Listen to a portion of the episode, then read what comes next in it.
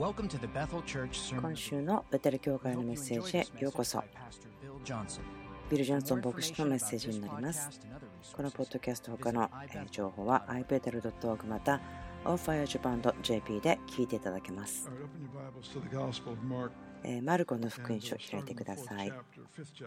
マルコの4章5章から始めたいんですけども今日私がしたいことはヒーリングスクールでもしたことなんですけども、過去に一度だけやったことあることではあったんですけども、私のやったやり方ですけども、繰り返しではあります。私たちが過去15年間の間で何回も見ていることではありますけども、ですからこれは繰り返しですけども、一つのメッセージとして語ります。4つの違うメッセージですね。そしてそれぞれ1つが45分ぐらいかかるんですけども、でも奇跡を私は信じていますから、今日それを1つのメッセージにすることができると思います。ヒーリングスクールで聞いている方もいると思うんですけども、まあ、それはあなたが忘れちゃったから神様が聞いてほしいんだなと思ってもらうといいかなと思います。私がこれをしている理由がありますけども、私には確信があるんです。それは更新された思い、新しくされた思いに対してのことですけども、このことに対して、え価値を大げさに言うこともできないぐらいすごく重要だと思っています。福音書を見ると分かると思うんですけども、人々にこう言ってイエス様はミニストリーを始めます。悔い改めなさい。神の御国は近くにあるから、その手の手のとこにありますよということ。悔い改めるということは、その罪の悔い改めですけども、その泣いて罪を悔い改める、それだけではなくて、言葉の意味は、思いを変えるということです。その新しくされた思いというのは、悔い改めを続けているということになります。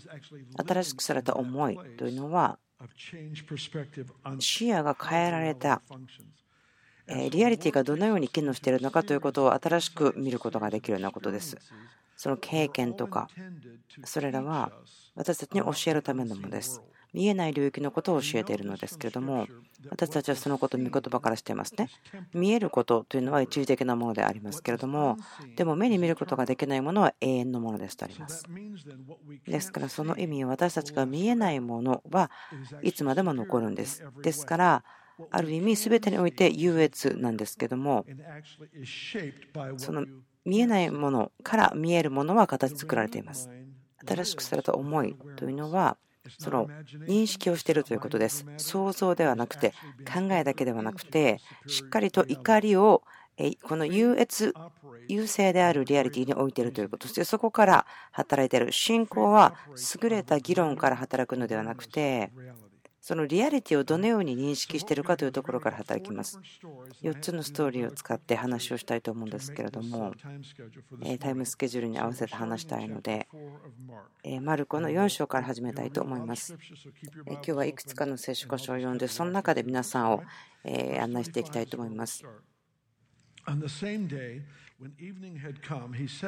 35節その日のこと夕方になってイエスは弟子たちにさあ向こう岸へ行こうと言われた。そこで弟子たちは群衆を後にし船に乗っておられるままでイエスをお連れした。他の船もイエスについていった。すると激しい突風が起こり船は波をかぶって水でいっぱいになった。ところがイエスだけは友の方で枕をして眠っておられた。弟子たちはイエスを起こしていった先生、私が溺れて死にそうでも何とも思わないのですか？イエスは起き上がって風を叱りつけ、湖に黙り静まれと言った。すると風は闇大投げになった。イエスは彼らに言った。どうしてそんなに怖がるのです？信仰がないのはどうしたことです？私が感じていることがあるんですけども、その動機が良い方たちであったとしても、何かその宗教的な考え方にこう罠にはまってしまう。それは私たちが御言葉にとどまって、その神の御国がどのように働くかということにとどまることを忘れてしまう。イエスとは誰だったでしょうか？これはトリックのクエスチョンではありません。皆さん私のこと、え、知らないんですか？みたいな顔して見てますけども、これはノートリックのクエスチョンですから、今日はそのように私は皆さんを取り扱いたいですね。イエス様は誰でしょうか？神様です。神様との会話、何て言うんでしょうか？祈りです。ですから、弟子たちは祈りました。イエスは立ち上がり、彼らの祈りに応えて、彼らの方を向いて、信仰がないのはどうしたことだ？と言いますね。私が成長するときに考えていました。祈りというのは信仰によって答えられるもの。とてももちろんそれは重要なことですけども、でも、御国、神の御国、新しくされた思いというのは、時に気がつくんですね。神はあなたを通して何かがしたい。あなたのためにではなくてということです。新しくされた思いというのは、このことを知ってるんです。時に神は何かをあなたを通してしたいんですね。でもそれはあなたに対してしたいことではない。それを気がつくのが新しくした思いです。イエスがここでしようとしているのは何でしょうか？その嵐の中でもちろん寝ていましたけれども、あなたが眠ることができるような状況でないとあなたは権威を持っていないんですね。ということは、あなたが平和を持っている場所、そこにあなたは平和をもたらす権威を持っています。イエスがこの状況で何をしていますか？イエスは風を叱り、波を叱り、そして平和を宣言した。彼の外にあったカオスは服従した。イエスの中の平和に服従したということです。ですから、イエスの内側にある現実が外の現実を支配しました。イエスが教えていますね。御国はあなたの中にあります。ということは、すべての御国の課題というのは心で分かることです。あなたの周りにあること、それがあなたの個人的な勝利に対して服従するということ。この物語は最初に新しくされた思い、それはいつも覚えて生きているということですね。覚醒しているということ。神があなたを通して何かをしたい、そしてそれはあなたのためではないかもしれない。そして新しくされた思いというのは、あなたの内側にある勝利があなたの外にも見えることができる勝利になる。あなたの周りの世界、あなたが何をしているか知っている。神様があなたに与えた道具をよく使っている。あなたの外の周りはあなたの中のような形に変わっていきます。私たちそれを知っています。直感的に。しっかり考えたかどうかは別にして。でもこのこと何か直感的に知ってるんです。例えば人々が部屋に入ってきて、すごく部屋の中に緊張感を振りまく人。外側では笑ってるかもしれません。外側では普通に見えるかもしれませんけども、でもあなたが感じるんですね。なんか苦みとか憎しみがその人から出てくるのが分かるんです。なぜならば、はみ出ているんですね。その人の内側のリアリティが外側に影響を表すということですね。分かりますか？そのことに気がつく間もないぐらいに、その同じような怒ってる内側を持ってる人の近くの人が浮かってしまうとか分かるんですね。内側にあるものがその外にあるものを怪我し始めるということです。主がされたことは私たちに教えてくれたんですね。内側で起こっていること。それはまたあなたの周りの世界の本質をもう一度形づけるそのような性質がありますということを教わりました。気がついてください。嵐をイエスは叱りました。イエスが嵐を叱ったということは私にとってはこう思わせるんです。そこには悪霊的な力が働いているということ。嵐の中に悪霊的な力があったということ。教会は時にこのようなことを神の技だと言いますね。天才のことを見て神の裁きだというふうに言います。あ、これは神の見てがこの国や人々に裁きやしつけをしている。でもイエスはここで嵐を叱っています。なぜならばその嵐の中の力が神だからではない。新しく育った思いはその問題とか障害、それを神の手による裁きではないと見る。例えば天災とか災害とか大変なこと、神によって起こった。あなたがそれを信じるならば、それをあなたが考えるならば、あなたは何が悪霊的で何が主からのものかということを見極めることができなくなります。それは悪魔の技を神様の技のカテゴリーに入れてしまうからです。あなたのキャパシティを殺してしまうことになります。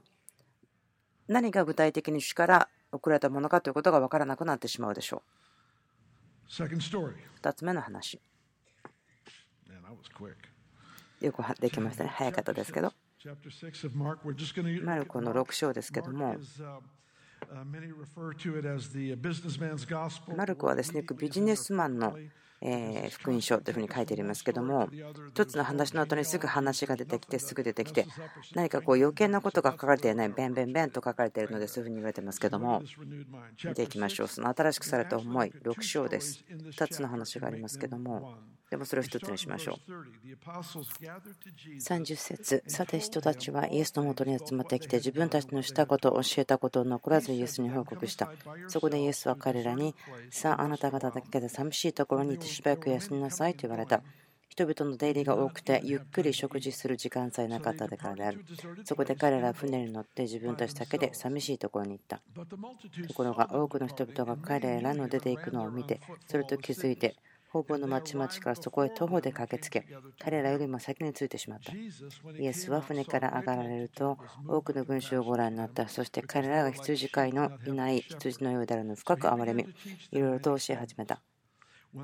そのうちもう時刻も遅くなったので弟子たちはイエスのところに来ていたここは偏僻なところでもう時刻も遅くなりましたみんなを改ざんさせてくださいそして近くの部落へ村に行って何か食べるものをめめで買うようにさせてくださいすると彼らに答えて言われた。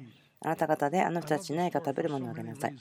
私はこのストーリーをすごく多くの理由で好きなんですけども。私たち皆さんこの話してると思うんですけども。その子供少年のですねランチを多くの人の5000人プラスのために食べさせたというところですけどもこのように見てください。例えば弟子たちはイエス様に対して2人ずつ組になって送られてそしてホームタウンでミニストリーして帰ってきてレポートをしていました。で30節を超えていますけど自分たちのしたこと教えたことを残らずイエスに報告したイエス様に報告していた時ですもしあなたが覚えていますか？マタイの10章、イエス様が彼らに教えたんですね。何を言ったらいいのということを教えたんです。あなたが出て行ったら、人々にこう言いなさい。神の御国は近づいた。そして病人を癒しなさい。こういうふうに言ってこれをしなさいと言ったんですね。そのレポートをしてるんです。私たちイエス様こんなことをしました。私たちこんなことを言いましたよ、しましたよ。あなたが言ったようにできましたよと。ですから報告をするんですね。子供のようでした。例えばすごく一日楽しい時間があって、そのマスターの前でですね、こんなにエキサイティングなことができますということを報告している。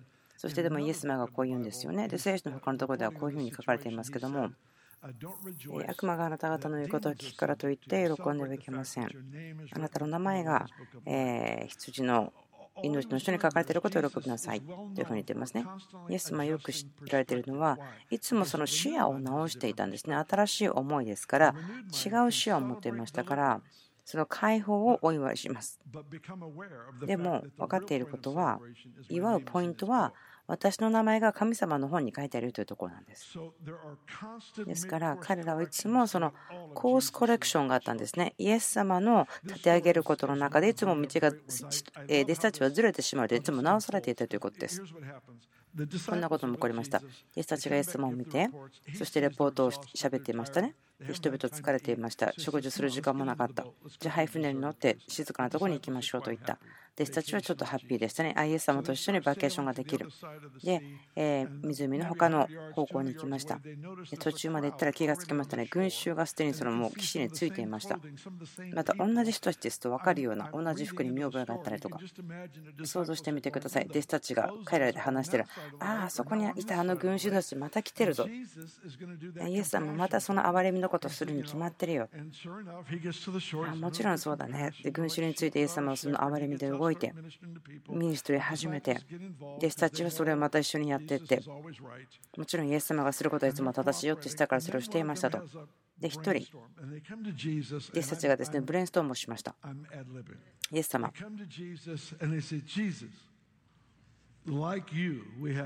あなたのように私たちもこの貧しい人たちこの人たちに対して同じように思いがあるんですよ。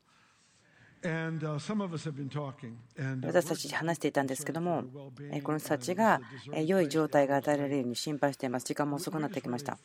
私たちが感じているのは、彼らを送って自分たちで祝辞しなければならない、してください、できるようにと言った。でもイエス様は、あなたがそれを与えなさいと言った。でイエス様がそれを言った後に笑ってなかったからすごくびっくりしたんですね。どうしようと思ったんですね。笑ってくれるかなと思ったけど笑っていなかった。その不可能をするということを命じられてしまった。そしてその少年のランチをもらってそれを増やすというその普通ではないストーリーがありますけども45節に行きましょう。それからすぐにイエスは弟子たちを敷いて船に乗り込ませ先の向こう岸の別サイダに行かせご自分はその間で群衆を解散させておられた。それから群衆に別れ祈るためにそこに去って山の方に行かれた。夕方になった頃。夕方になった頃船は湖の真ん中に出ておりイエスだけが陸地におられた。イエスは弟子たちが向かい風のために釘役になっているのをご覧になたり夜中の3時ごろ湖の上を歩いて彼に近づいていかれたがそのままそばを通り過ぎていこうとのつもりであったイエス様が湖の真ん中のところで来て通り過ぎていこうとしていた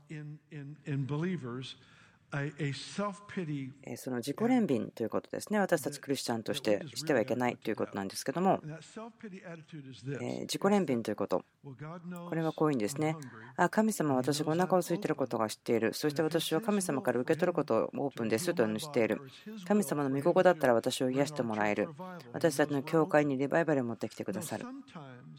でも時々神様あなたのボートに来ないんです。ただ、近いところ、あなたを驚かせるところまでは来るけど止まらない。正直に言いますけど、時々あなたは、こっちに来て来られるまで求めなければならない。いや、それは私の愛なるお父さんではないですよ。いや、そうではないと思うんです。イエス様は近くまで来ましたね。信仰は答えをもたらしますけども、耐え忍んだ信仰というのはそこに人格をもたらします。いくつかの答えというのは、その耐え忍ぶ信仰で人格が作られなければ私たちそれに信頼されないことがありますね。なんか時間がかかった答えというのは人格をもたらしますね。ですぐに答えが来てしまったら私たちの管理人としての能力がないんでその答えでもらったものが壊れてしまう。私たちがその岩を叩いているような祈りをしている時だってもそれを人格を与えてあげていますということです。大きな答え、大きな栄光、それが私たちの人生の中にその大きな打ち破りとともに解き放たれる。そしてその祝福を神様はちゃんと探しています。時々ですからイエス様あなたのボートの近くに来てあなたを驚かせます。でも正直に言いますと多くの人はあそこで沈んでいる教会、いやそうではない沈んでいるボート。でその人たちがそのリバイバルが始まるというのは沈むのが怖いということだけ。水に入るのが怖いんですね。コントロールできませんから。彼らが期待しているものと違うところということは分かる。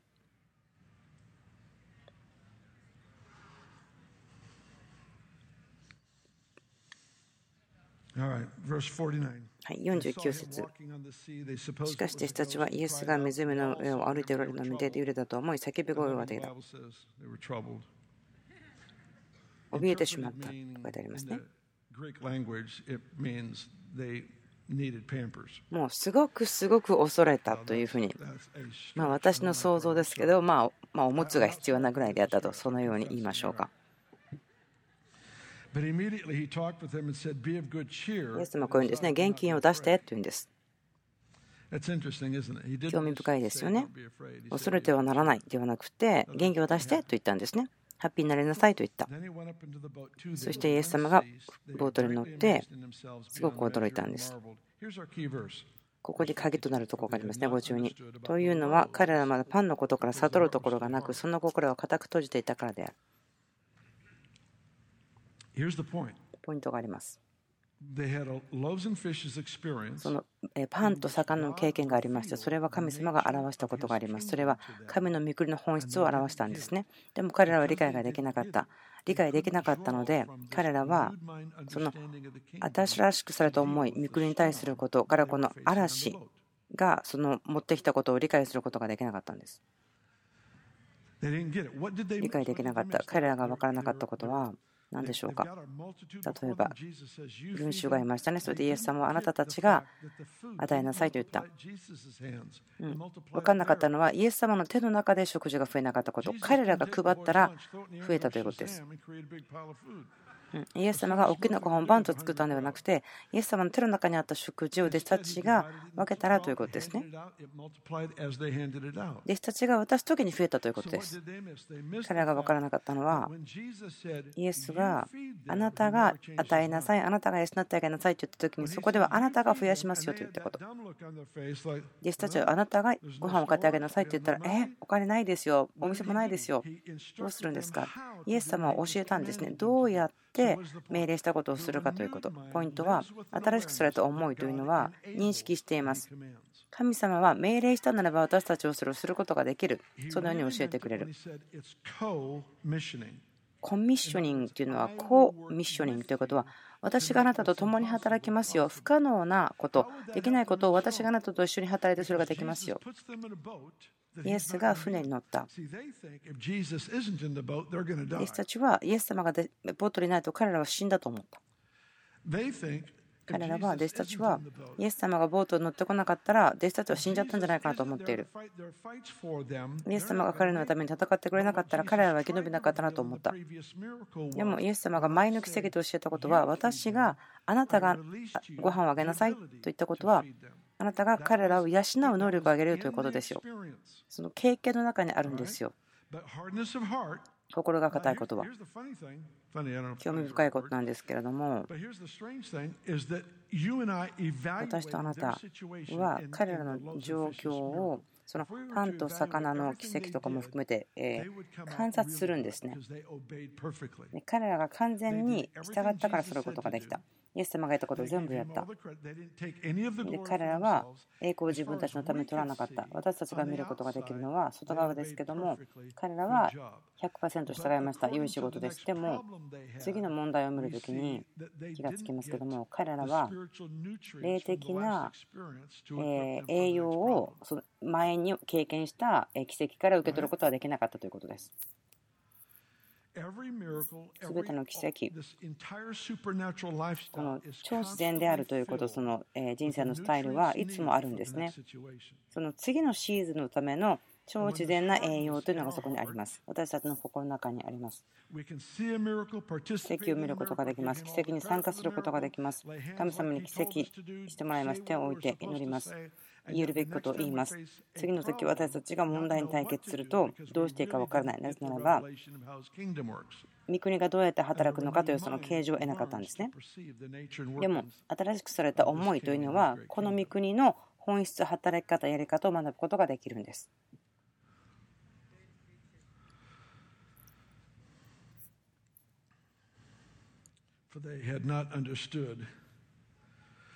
彼らは理解できなかった。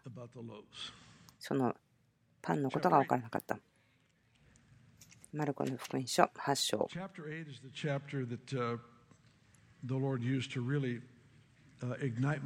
主は私の心ですね、こう強く語ったところなんですね、何年か前に。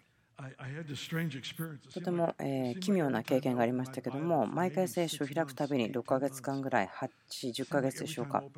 毎回聖書を開くとパタッと開くと、えマルコの8章開かれる感じなんですね。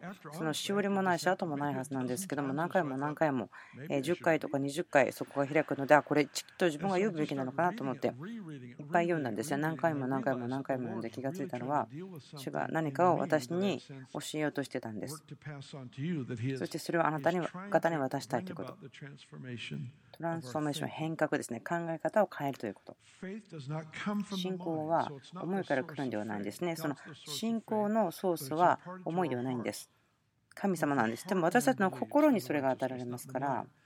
心で信じると書いてありますね。私たちの思いというのは奇跡的に知性と霊が結びついているところですから新しくされた思いというのは信仰をつなげることができるんです。新しい思いがその川の包みのようにして川を流すことができる。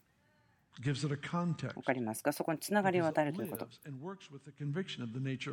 神様の本質の確信。マルコの8章13節イエスは彼らを離れてまた船に乗って向こう岸に行かれた。そこで食事を増やしたりするところですね。そこにつながりがあります。イエスは彼を離れてまた船に乗って向こう岸に行かれた。イエスたちはパンを持ってくるのを忘れ、船の中にはパンがただ5つしかなかった。その時イエスは彼に命じて言われた。パリサイ人のパンダラとヘロデのパンダラとに十分に気をつけなさい。そこで弟子たちはパンを持っていないことということで互いに議論し始めた。それに気づいてイエスは言われた。なぜパンがないと言って議論しているのですか？まだ分からないのですか？悟らないのですか？心が固く閉じているのですか？目がありながら見えないのですか？耳がありながら聞こえないのですか？あなた方覚えてないのですか？皆さん知ってますか？神様があなたに質問している時にそれをは神様の情報が足りないわけではなくて神様があなたに何か神様のやり方神様の目的がどういうことということを教えているんですね。聞くんですね。私が5000人に椅子のパンを割いた時にどうなりましたか？バスケットいくつありましたか ?12 です。7つのパンを4000人に割いた時パンキロとり詰めていくつのカゴがいっぱいになりましたか ?7 つです。イエスは言われた。まだ悟らないのですか？このところはすごく私にとって面白いストーリーなんですけれどもパンダラの話をしていますね。それを思うに対する影響です。ヘロデパリサイ人。ヘロデは政治的なシステム。神を信じているのはいいけれどもでも計算に入れないでください、え人道的。ヘロデパリサイ人。それは宗教的。神様は全ての中心だけども力を私たちに与えないし人格ではないその2つの考え方。弟子たちはここで経験したのは何でしょうか ?2 回目に食物が増える奇跡を見た。その応答ですね。イエス様がこう言ったんですね。ヘロデのパンダルに気をつけなさい。パリサイ人のパンダルに気をつけなさい。弟子たちはパン持ってきたっけ？と言うんですね。ペテロがヨハネを見て、え、パン持ってきた持ってきてないでしょいや、ユダヤがお金係だからユダに聞いてごらんよ。そんなことわかるかもしれません。イエス様が言ったように、私はパンの話をしてるんではありませんよ。でももし私が話していたようにしてみましょう。私が5000人に給食をしたの覚えてますか？ですからそれはもう問題ではないんですよ。食べ物がないというふうにまた思ってしまったんですね。5000人も給食をした後にですけど。ですからこういうふうに聞くんですね。5000人を給食した時に5つ、どれくらい余りましたか ?4000 人の人に食事を与えた時にいくつのパンが余りましたか ?7 個です。これは神様の計算ですけども、多くの人に食べ物をあげたら、もっと残りができましたよということ。7つのパンで、でも人数は少ない人たちを食事を与えて、そしてもっと少ないレフトオーバーになりました。から、分かりますか、神様がしていることは、人々の思い、考え、その理論的な部分ですね、この地上的な資材につながっているところを解き放とうとしているんです。子供たちが誰かが分かったら、神が誰であって誰かと分かったら自分たちがアイデンティティがあるだけではなくて目的があるだけではなくて使命があるだけではなくて私たちはその限りない資材にアクセスを持って生きるということです自分の王国を立てるためではないんですけども私が言っているのはあなたが神様にしなさいねと言われたことをするのに必要なことを与えられますよということで子供たちはお父さんが持っている資材がどんなに大きいのか知っています。この話すごく好きなんですけども。この中の一つのところに戻ってきますけども。自分のためによく帰ってきて読むんです。このところを黙想して祈るんですけどもイエス様がこう言うんですよね。なぜパンがないと議論してるんですか？というふうにとこです。きっと私たちが超自然的な満たしを経験したならば私たちはもう権利がなくなってしまうんですね。私たちはこれを持っていないからといって考え始める権利がなくなってしまう。私たちが超自然的な満たしを経験したときに私たちは何を自分たちが持っていないかということを考え始める権威をなくしてしまうんですね。それはあなたの考え方の土台となることでその欺きではないんですね。信仰というのは問題があるということを見ないわけではありません。その問題が影響を与えるところを無視するわけでもありません。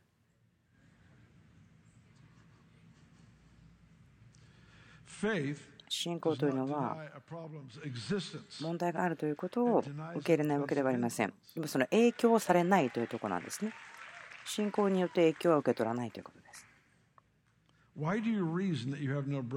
パンがないと何を議論しているんですか？まだ分からないのですか？見ていないんですかあなたの心はまだ硬いんですか？自分自身が恐れてしまったり焦ってしまったりストレスを持ってしまったりするとその理由は間違ったところから始めるんですね。私の制限がある資材から入ってしまう満たしから入ってしまう。神様の約束から入っていないんです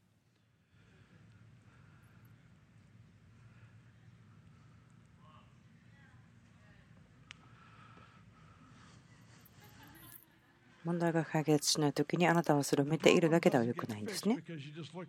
ただそれを見ていて、ああ、どうか違うところからやればよかった、そうではなくて、その戻らなければいけない。その嘘に直面して、そこから進まなければならないんですね。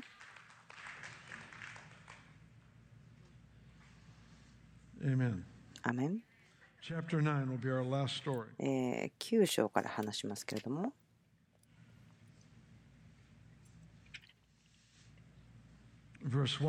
一節イエスは彼らに言われた誠にあなた方に告げます。ここに立っている人々の中には、神の国が力を持って到来しているのを見るまでは決して死を味わわない人がいます。それから6日経ってイエスはペテロとヤコブとヨハネだけを連れて高い山に導いていかれた。そして彼らの目の前で見姿が変わった。その御衣は非常に白く光り、世の晒し屋ではとてもできないほどの白さであった。またエリアがモーゼと共に現れ、彼らはイエスと語り合っていた。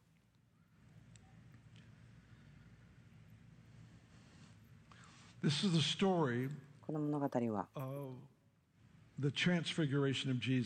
イエスの姿が変わるというところですけども、その変貌山というふうに言われています。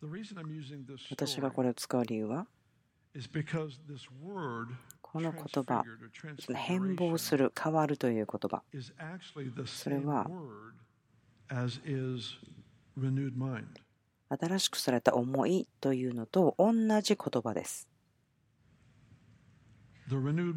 新しくされた思い、変貌、形が変わった思い、イエス様が姿が変わった。私、皆さんに提案したいんですけども、イエス様と山にいて見たもの、輝いている衣、顔が輝いている。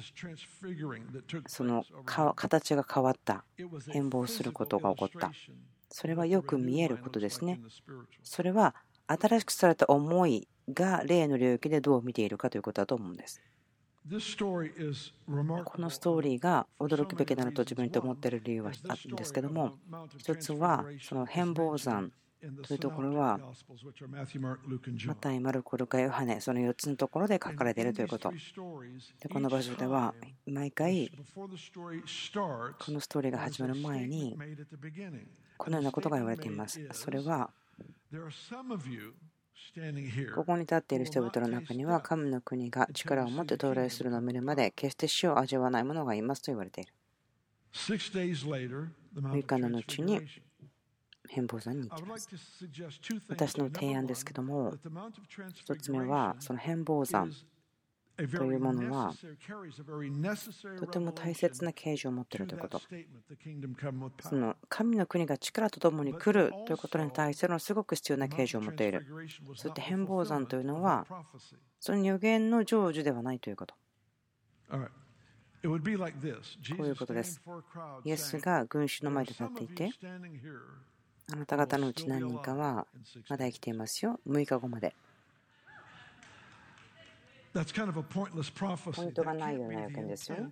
ですか？ら目的がこの宣言をした時にここにいる方たち何人かは6日後まで生きてますよ。ポイントではないんです。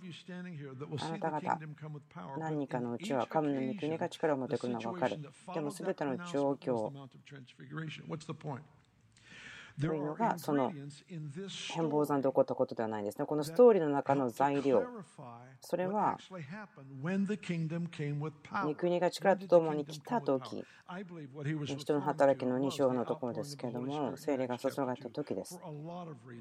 多くの理由があると思うんですけども、神様の力が人々の上に注がれたんですね。そして御国が霊、信者が霊で満たされたというところ。また他の時に学びたいんですけども私のポイントはこの聖書箇所何人かの人たちは神の国が力を持ってくるまでは死なないと言っていること。でもね、素晴らしい経験ですよね。驚くような経験です。変貌山。ここにつながりがあります。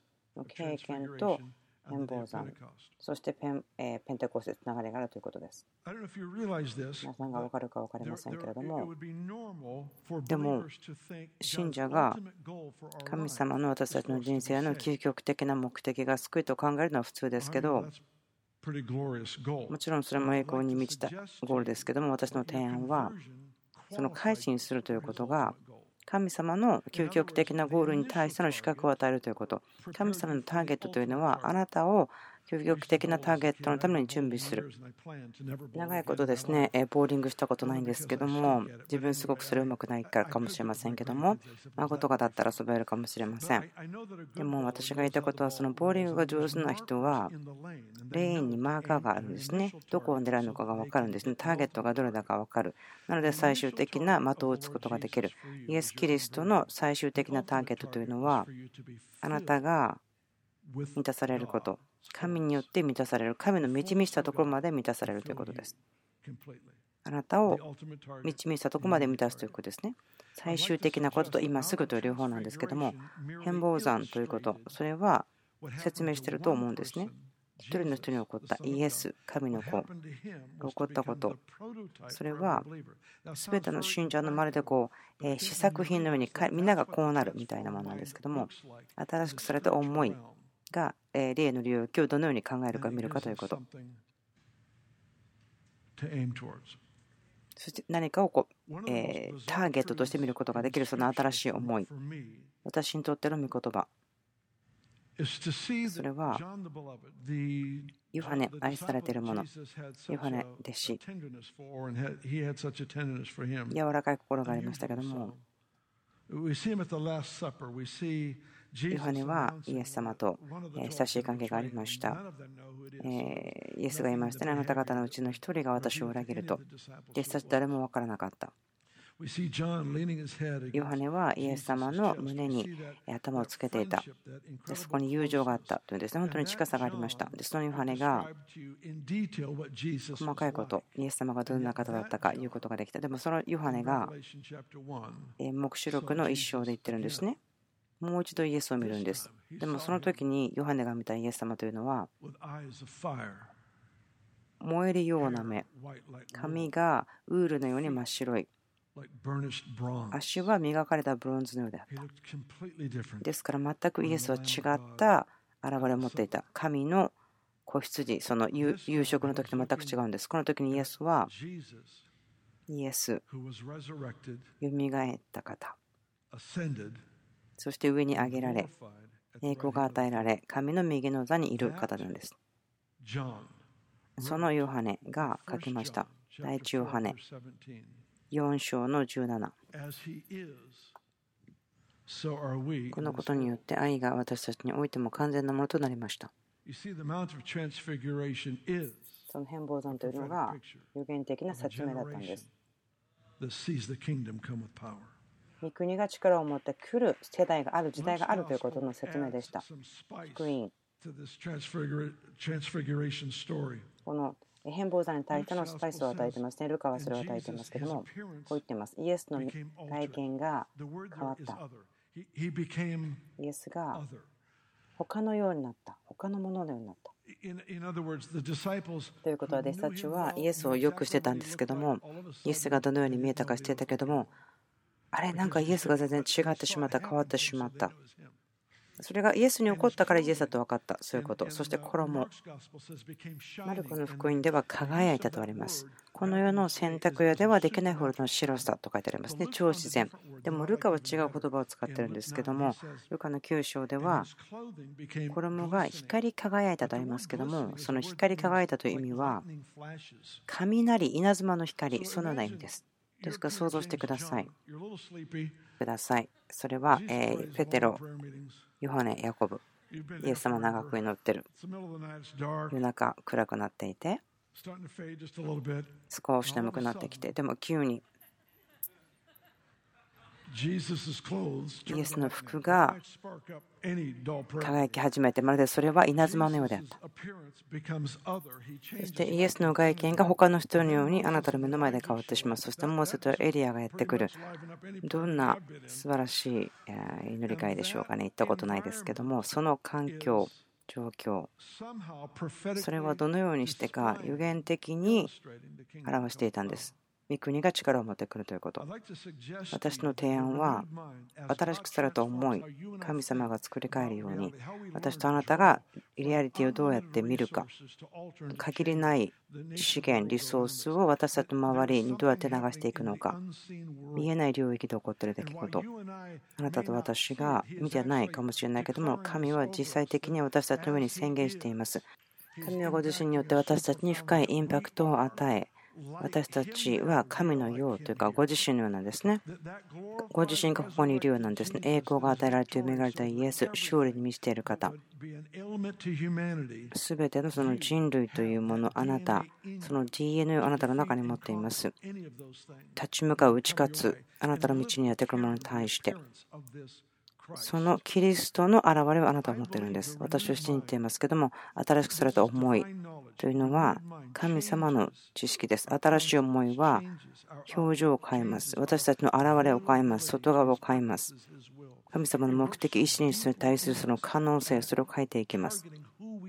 私たちが誰か、神にあって誰かということがターゲット。2つのことが起こるんです。あなたが天国に行ったら多くのことを受けますけど、2つのことが起こりますね。大きな影響があると思うんですけど、1つは、あなたは悪魔を見る、聖書が言っているように、彼を見て言うんですね。あれ、こんなにちっちゃかったのか、お前だったのか。あなたはショックを受けます。その小ささによって。あなたが多くの妨げを受けたものからあこんなにちっちゃかったの？ということで驚きます。私は天においてはお互いのことではなくて礼拝がイエスに行くんだと思うんです。そして偉大な覚醒。それは私たちの改心がどれだけ重要なことだったかということを見つけて私たちの周りの世界の本質にインパクトを与えていく。そしてですから新しくされた思いというのは思いながら生きるんですね。神様が私たちを通して私たちのためにではないけど物事をしたい。新しくされた思いというのはいつもその気がついている覚醒していることがありますあなたの内側の勝利があなたの周りの人のためのあなたの周りの人に対しての公の勝利になる。新しくされた思い。そのように覚醒していける。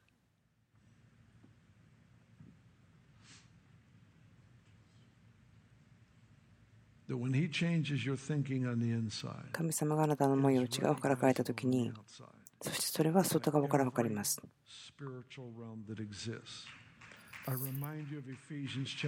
エペソの3章ですけども、神様はこう言ってますね。神様はご自身の知識を教会を通して主権力に対して表している、その天の領域に対しても表している、どういうことでしょうか？キリストの思い、新しくされた思いが収めることによって表されること、皆さんが教えてくれたんですね、どのようにして働くかということ。何年か前ですけども、誰かがそのえ代で、がんで死にかけてやってきました。で、3、4名の方が私のところに来て、ああ、死にかけてる人が来たよと言ってワクワクしてしてくるんですね。ま宗教的に思うならば、ああ、兄弟に何が起こったか分かっていますか？あでもここ、あがんで死にそうな人がいるんです。すごいよ、信じられる？その尊敬してないわけではなくて、正しい場所に来たということだったんです。なぜならば、イエスには不可能がない。でもちろんその人はそこで癒されました。すべてのがんが消えていきました。ポイントは、この新しくされた思いというものでしょうか？新しくされた思いというのが私たちを私と株の歴史が自分の今の状況を見るレンズであるということを教えてくれる。新しくされた思いは自分の人生へのアプローチを変えていきます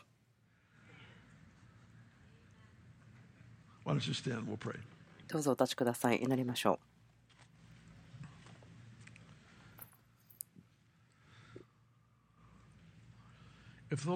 もし主があなたを難しい状況とか暗い状況の中に置いたるならば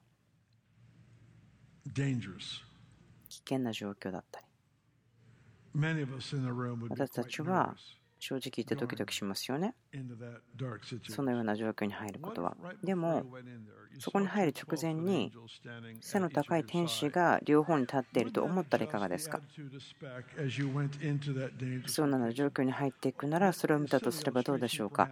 ちょっと子供っぽいかもしれませんけれどもでも新しくされた思いというのは見えない領域の現実を見るんですね。そしてアプローチ自信はっきり考える、そのようなものを変えるんですね。その恐れに見て心配したら、そんなことにはならないでしょうけれども、でも主は思いを新しくしたいんですね。その思いに対して、それに対してこう敵対するんではないんですけども、新しくしたいんです。聖書ははっきり言ってますね。その生まれたままの人間は神に対して敵対していると書いてあります。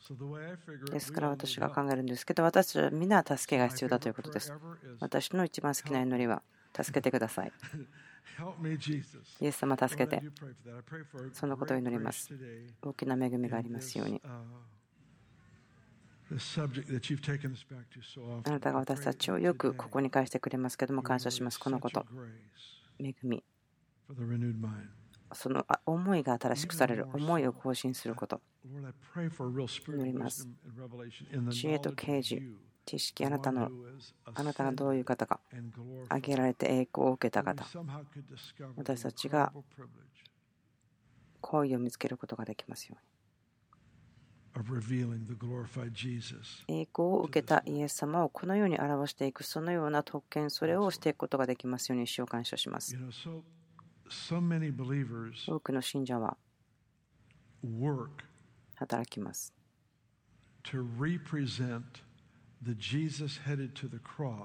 十字架に向かっているイエスを世に対して表しますけども、でも、よみがえられて、引き上げられて、栄光を受けられたイエスを表すことはあまりしません。